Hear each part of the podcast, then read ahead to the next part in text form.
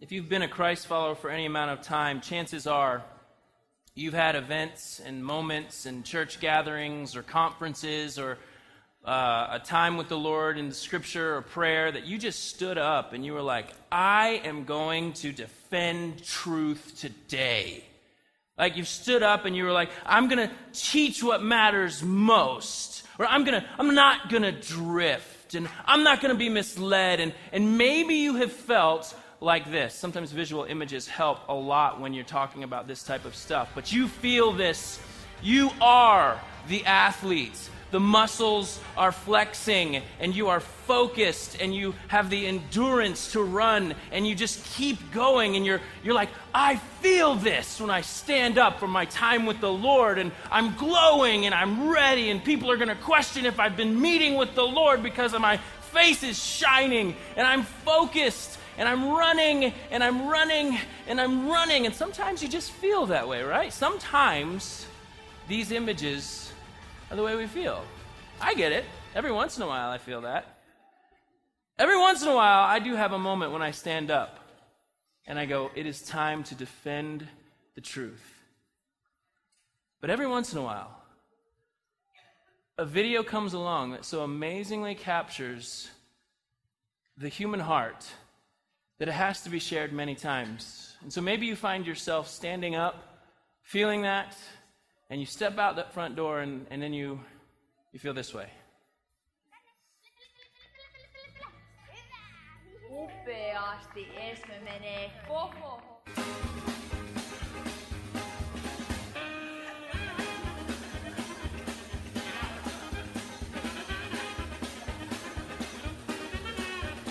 Yeah, that soon feels about right. uh,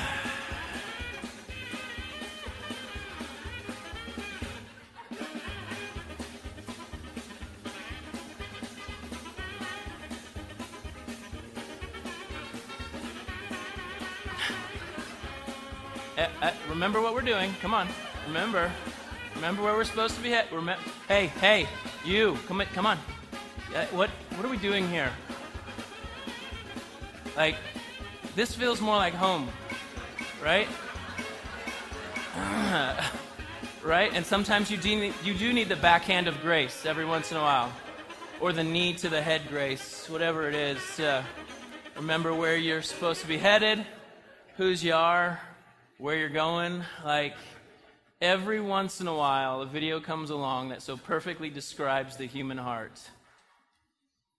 I feel like that all the time. Um, you know, and I think some of you do as well. Like, you gather, you sing, you pray, you read, you go out that door, and you're like, man, I'm going to hit today. I'm going to hit it hard, but I can't get gas. Now I'm afraid. And now I don't know what to do. And now the the world is over. And Jesus is like, nope, it's not over. The gas powers that be do not hold all authority. Guess who does? Jesus does. And so as we look at these confessions of the Apostles' Creed that are found, that are announcements, you know, we sing the songs, prone to wander, Lord, I feel it, prone to leave the God I love. We pray the prayer that Jesus asks us to, lead us not into temptation. This isn't just because we're dealing with a culture and a society and a world where an enemy is attempting to cause Christ followers to be distracted from the one who made them. This is actually in a declaration or an announcement of our human hearts.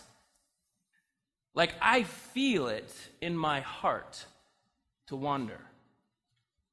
Like, I, I pull, I feel that pull and that tug, and it's real, and it's not the enemy, it's not the world, it's not the devil making me do anything. It's this tug in my heart to value anything more than Jesus. It's this tug in me to go, I want to call the shots, I want to be in charge, I want to make all the decisions, I want to be the final authority. And you know what the Apostles' Creed does? It reminds our hearts who God is. You see, we don't make these declarations. We don't make these uh, these these loud huge statements together as a, as a church because God needs to hear us say those things. See, I think we, we're the ones who need to say these things. We're the ones who not just with our mouths say it, but with our ears we hear others saying it and declaring it, and we're like, oh, right. I do believe that God is Father, Almighty, Maker of heaven and earth. I believe that. And when we're, we're like, oh, wait, I've been wrecked about these things, these circumstances, this stuff, and I haven't even brought it to my Father Almighty who invites me to do those things. See, God is not like the Greek or Roman gods of the day who were dependent on the people to worship them so that they would exist. If you know anything about Greek and Roman mythology, they were dependent upon the people's worship, and so these very manipulative and petty gods would create disasters so that the people would cry out to them so that they would have meaning and still exist. God of the Bible, who we we talked about last week, God Almighty, Father, I am. He is in need of no thing. He has no needs. But we've been invited to come close and to worship. He is the God over the entire universe, but He is the God of every single detail of my life.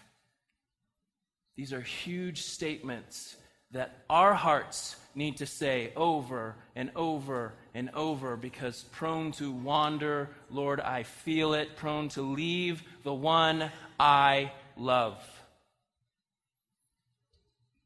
So if you guys would allow me to make this confession again. So we're talking about the person of Jesus. Housed in the Apostles' Creed, the largest portion of the Apostles' Creed is about the person and the work of Jesus. It should not be a shock to us. I believe in God the Father Almighty, creator of heaven and earth, and in Jesus Christ, His only Son, our Lord, who was conceived by the Holy Spirit and born of the Virgin Mary. He suffered under Pontius Pilate, was crucified, died, and was buried. He descended to hell. The third day He rose again from the dead. He ascended to heaven and is seated at the right hand of God the Father Almighty. From there He will come to judge the living and the dead. I believe in the Holy Spirit, the Holy Catholic Church, the communion of saints, the forgiveness of sins, the resurrection of the body, and the life everlasting. Amen. You know, the sooner that you and I understand that these declarations are not for God, because when God hears this, He's not, yeah, that's right, I am.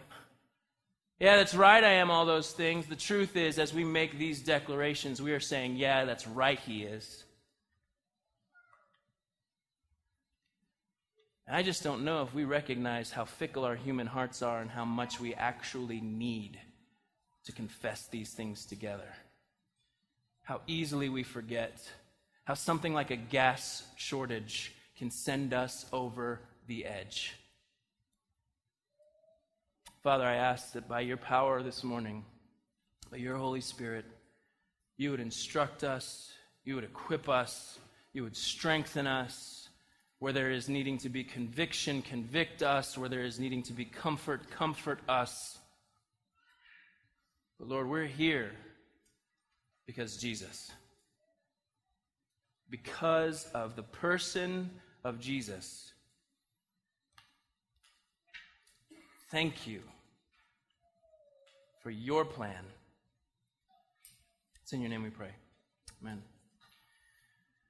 You know, Christ followers are not subject to the authority of the creeds. We don't say mantras or incantations together. We don't repeat phrases over and over to work ourselves up into a tizzy. We don't we don't think we can manipulate God. If we say the right combination of words in the right pattern and the right phrase, we can get God to do whatever we want. We do not believe that.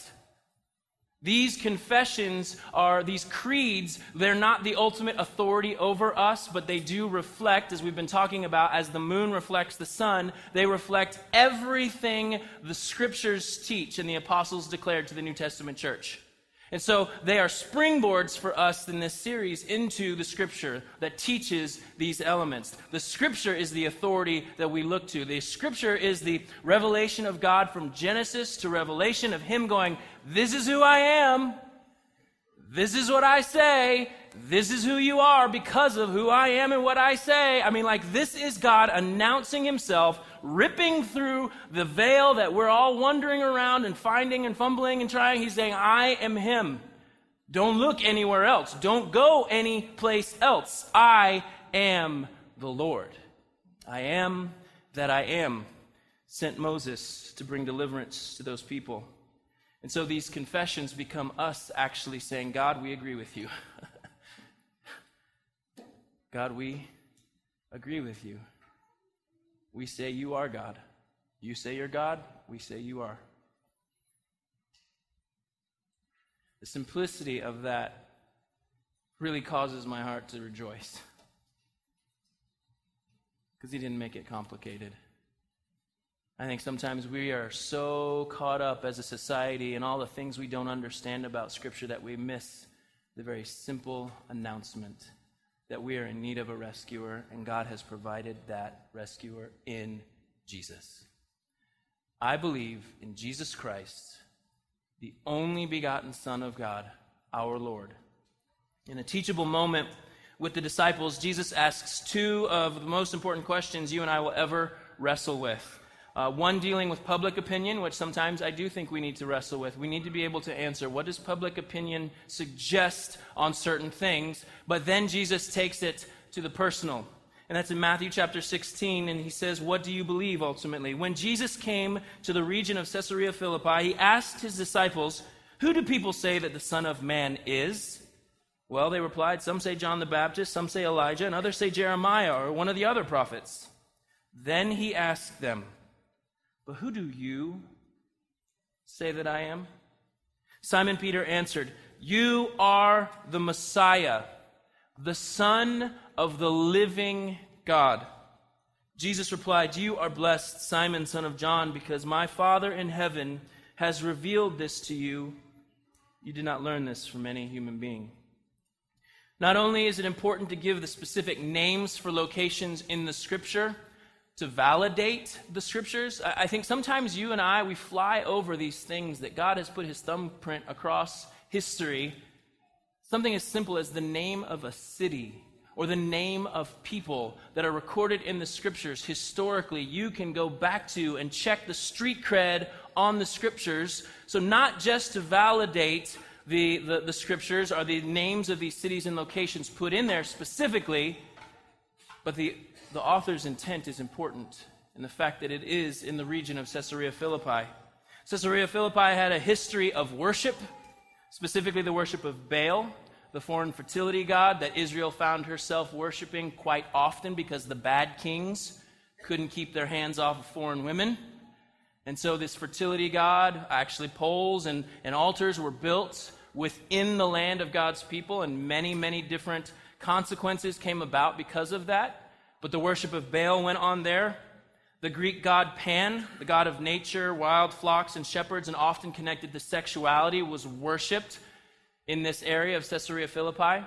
And then Philip the Tetrarch, after himself, named this place, oh, and Caesar Augustus. He was like, you know what, let's name this place after us, now that we're calling things.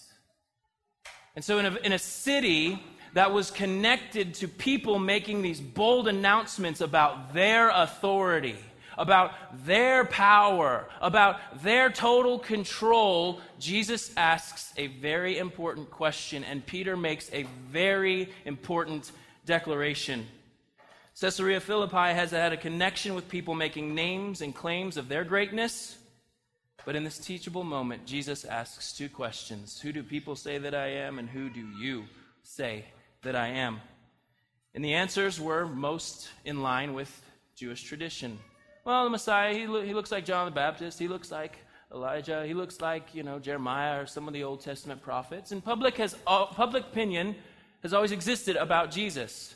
And obviously, in our culture today, we're no different. We have public opinions about Jesus. And some of you in this room may carry some of those public opinions about who Jesus is. And I want to clarify for those of you that might be confused, for I was many years, Jesus Christ, Christ is not his last name. Okay, when he, if he was at school, the teacher would not be saying Christ. Anyone? Anyone? Christ? Jesus Christ? Present? No, it would not be that way. His historical name would have been Jesus Bar, Bar Joseph or Jesus of Nazareth, but Jesus Christ is a title that Peter is declaring in a place where everyone's saying they have the authority. He's saying something totally different.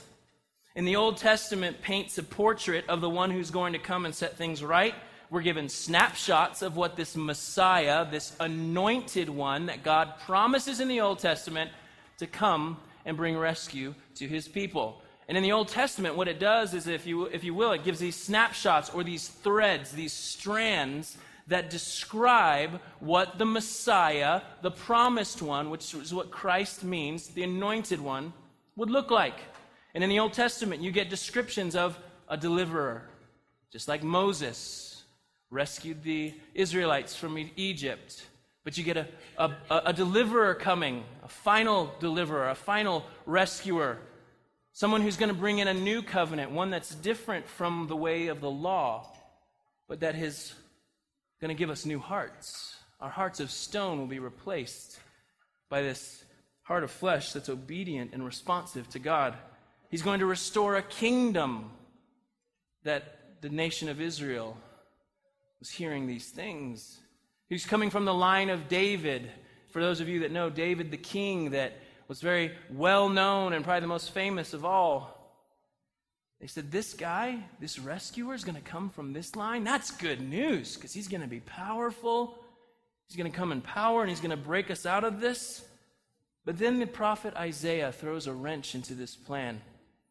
And he describes this rescuer this way, Isaiah fifty-two. See, my servant will prosper. He will be highly exalted, but many were amazed when they saw him. His face was so disfigured, he seemed hardly human, and from his appearance one would scarcely know he was a man. And he will startle many nations.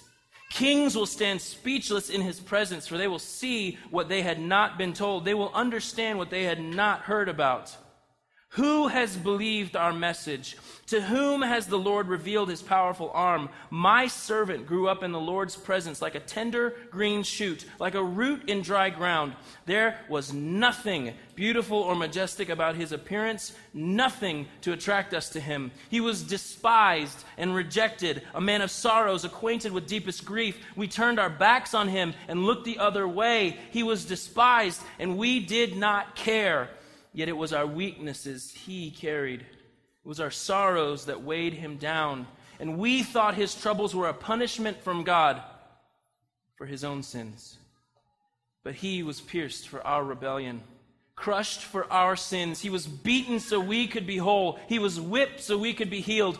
All of us, like sheep, have strayed away. We have left God's paths to follow our own. Yet the Lord laid on him the sins of us all.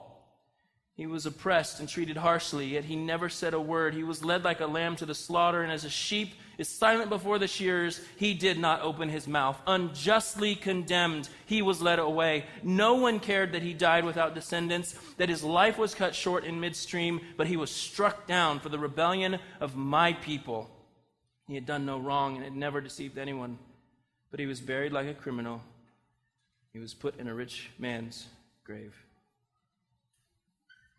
You ask most people who have a working knowledge of who Jesus is, and there are people in our society that don't have any clue, but for the most part, when you read this, someone would actually tell you, that describes Jesus. That's amazing that someone would say that, considering this was written six to seven hundred years before Jesus walked the earth. You can see why I would say that Isaiah announces this wrench in the plans of Israel's idea of who the Messiah would be, because the rescuer should not suffer. How is it that that can happen? How is it that the rescuer, this mighty king, this, this deliverer, this one in the line of David, this this person who's coming and he's going to restore a kingdom suffer? That's not right. That can't be right. But it is. The rescuer, the curveball that God threw into the plans of Israel was that he didn't send someone in his stead. He put on flesh and came and did the work necessary to save sinners, to deliver us from the power and the penalty of sin. This is Jesus the Christ, the Messiah. And so when Peter is announcing his allegiance in this moment, if you were to walk around Caesarea Philippi, you would be able to see the power of Rome, the crushing power of Rome. And Peter's declaration to Jesus was not, you are a Christ figure. You are a person who is like a Messiah, like a rescuer. He said, you are the Christ. You are the rescuer sent by God. You are the one we have been waiting for. And your authority trumps all the authority we see around us. This was not just a weak, feeble announcement. It was an act of rebellion and allegiance all at the same time. Peter saying to Jesus, I believe you're the Messiah. You're the one who's been promised by God. But Peter doesn't stop there. He says that Jesus is the Son of God, not a son of God. Yes, you and I, through faith in Christ, are adopted into the family and sons and daughters of God. But Jesus holds a unique position and place when it comes to his relationship with God. It's a one-of-a-kind, class, all-by-himself relationship with God. And that phrase, Son of God, does not mean that somehow God created Jesus, but it puts him equal to God, co-eternal. I am that I am, with God in the beginning. In John chapter one, in the beginning, the Word already existed. The Word was with God, and the Word was God. Jesus was not created by God, but has always existed and expresses the very authority over all things that God does. I heard one person say that because of Jesus' authority, Jesus does not argue. Look in Scripture. Demon shows up, does he argue with that demon? When a storm shows up, does the storm argue with Jesus? Did Lazarus, when he was dead, argue with Jesus when Jesus said, come out? No. Because of Jesus' authority as the unique Son of God, the second person in what we acknowledge as Christ followers, as the Trinity, the triune Godhead, God the Father, God the Son has always existed in perfect relationship with his Father. It is a unique relationship, one of a kind, and because of that, the authority that he has as the Son of God. Christ followers made a simple declaration that often cost them everything, and that is simply, Jesus is Lord. We said it today. And it is not a little, little announcement. In a day where Roman citizens declared Caesar is Lord, Christians would say, Caesar is Caesar, and we'll give him what is due, but Caesar is not Lord. Jesus is Lord. And the thing that would even put them in a place quicker on the death penalty bed is that Jesus is even Lord over Caesar. It wasn't just that Jesus was their Lord and that Jesus was just their Lord and that that was the only Lord thing. It was, no, Jesus is Lord over all. And for Caesar, that meant him too. You can see why someone who would name a place after themselves would be upset that Christ followers would suggest he's not all that or a bag of chips. And I know that Lord sounds like a word or phrase that is antiquated or old, and I've heard some suggest that Christ's followers need to find a new word. Garbage. Here's why. If Christ's followers declare that Jesus is over all, you and I know exactly what that means. Our hearts are so wicked and deceived. We know what it means to be over all because that's the position we want. Doesn't surprise me we want to come up with a new phrase for Lord because we don't like the idea of anyone being over us because we want it. So please don't tell me we need to come up with a new word.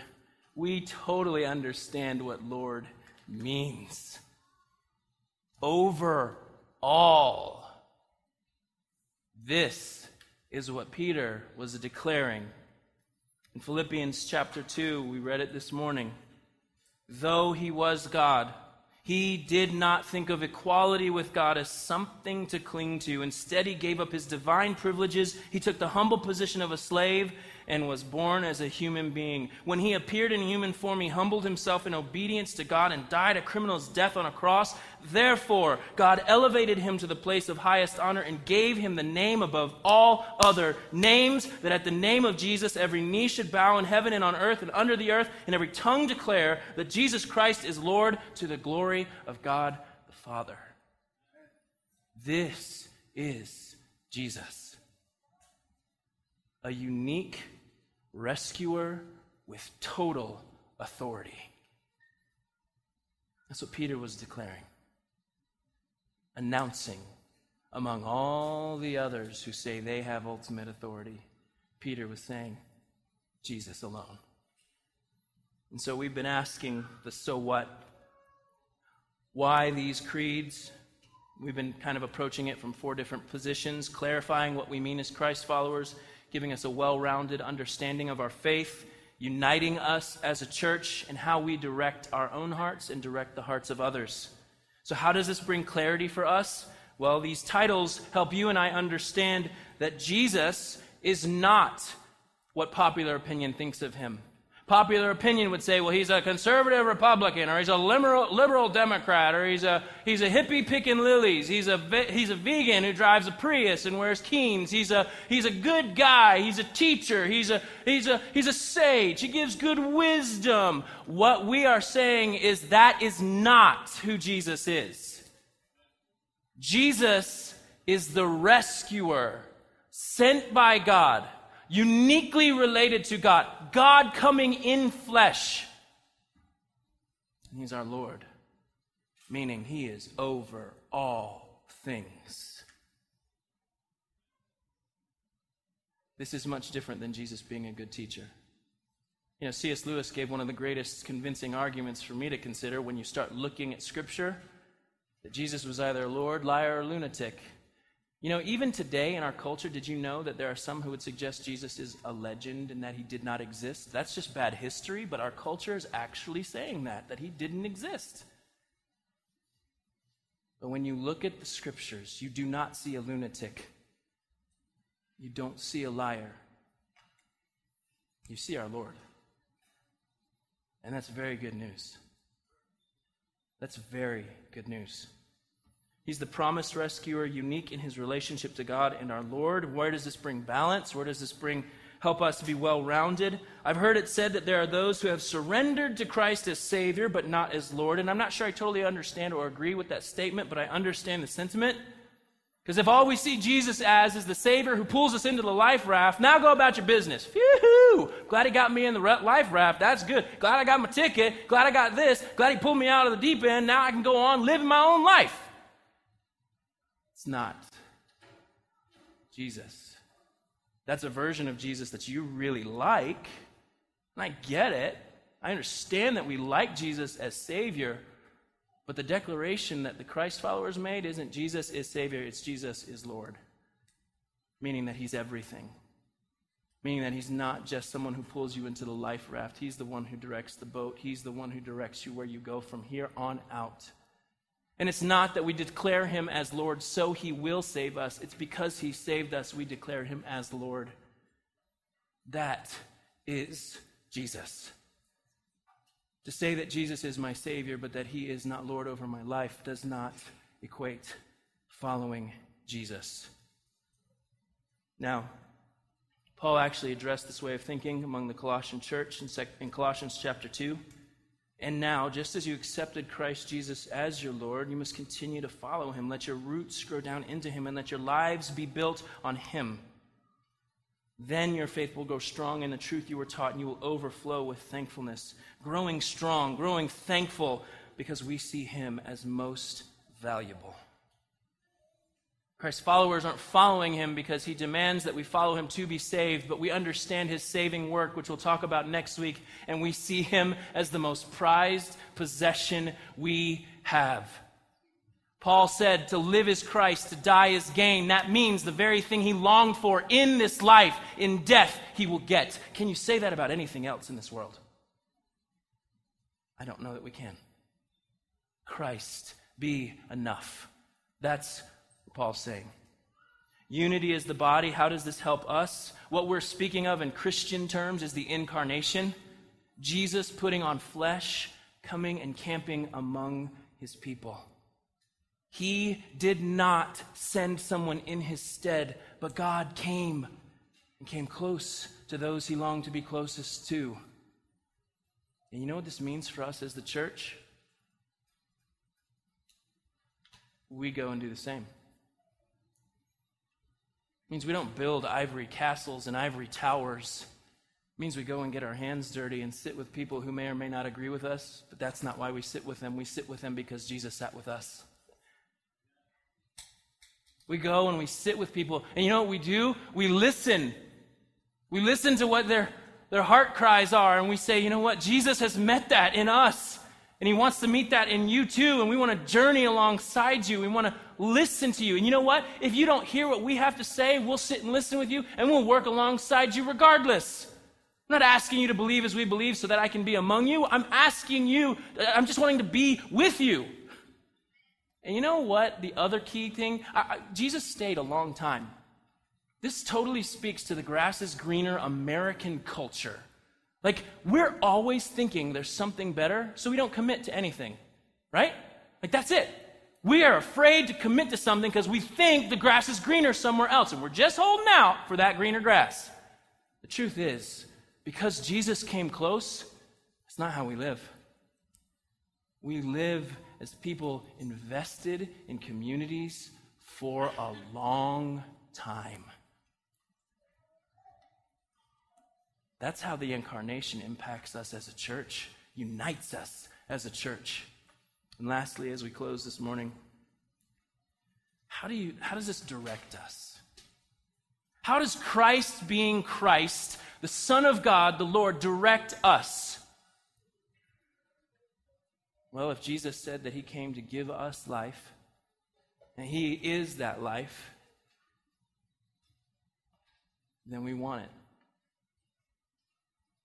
And we don't want anything to stand in our way to get to that. And when those things do stand in our way, we make that confession, Jesus, man, I've been, my heart has been led astray.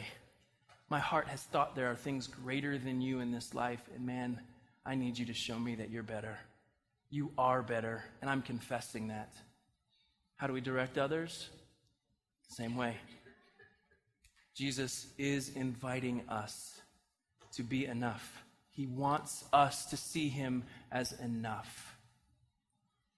Paul said it in Galatians chapter six, as for me, may I never boast about anything except the cross of our Lord Jesus Christ. And because of that cross, my interest in this world has been crucified, and the world's interest in me has also died.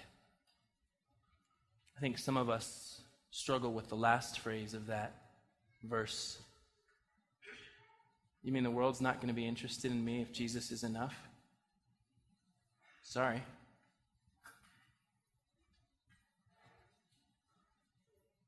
But Paul is saying, I'm, my boast is in Christ, and my interest in this world has died, and the world's interest in me has also died.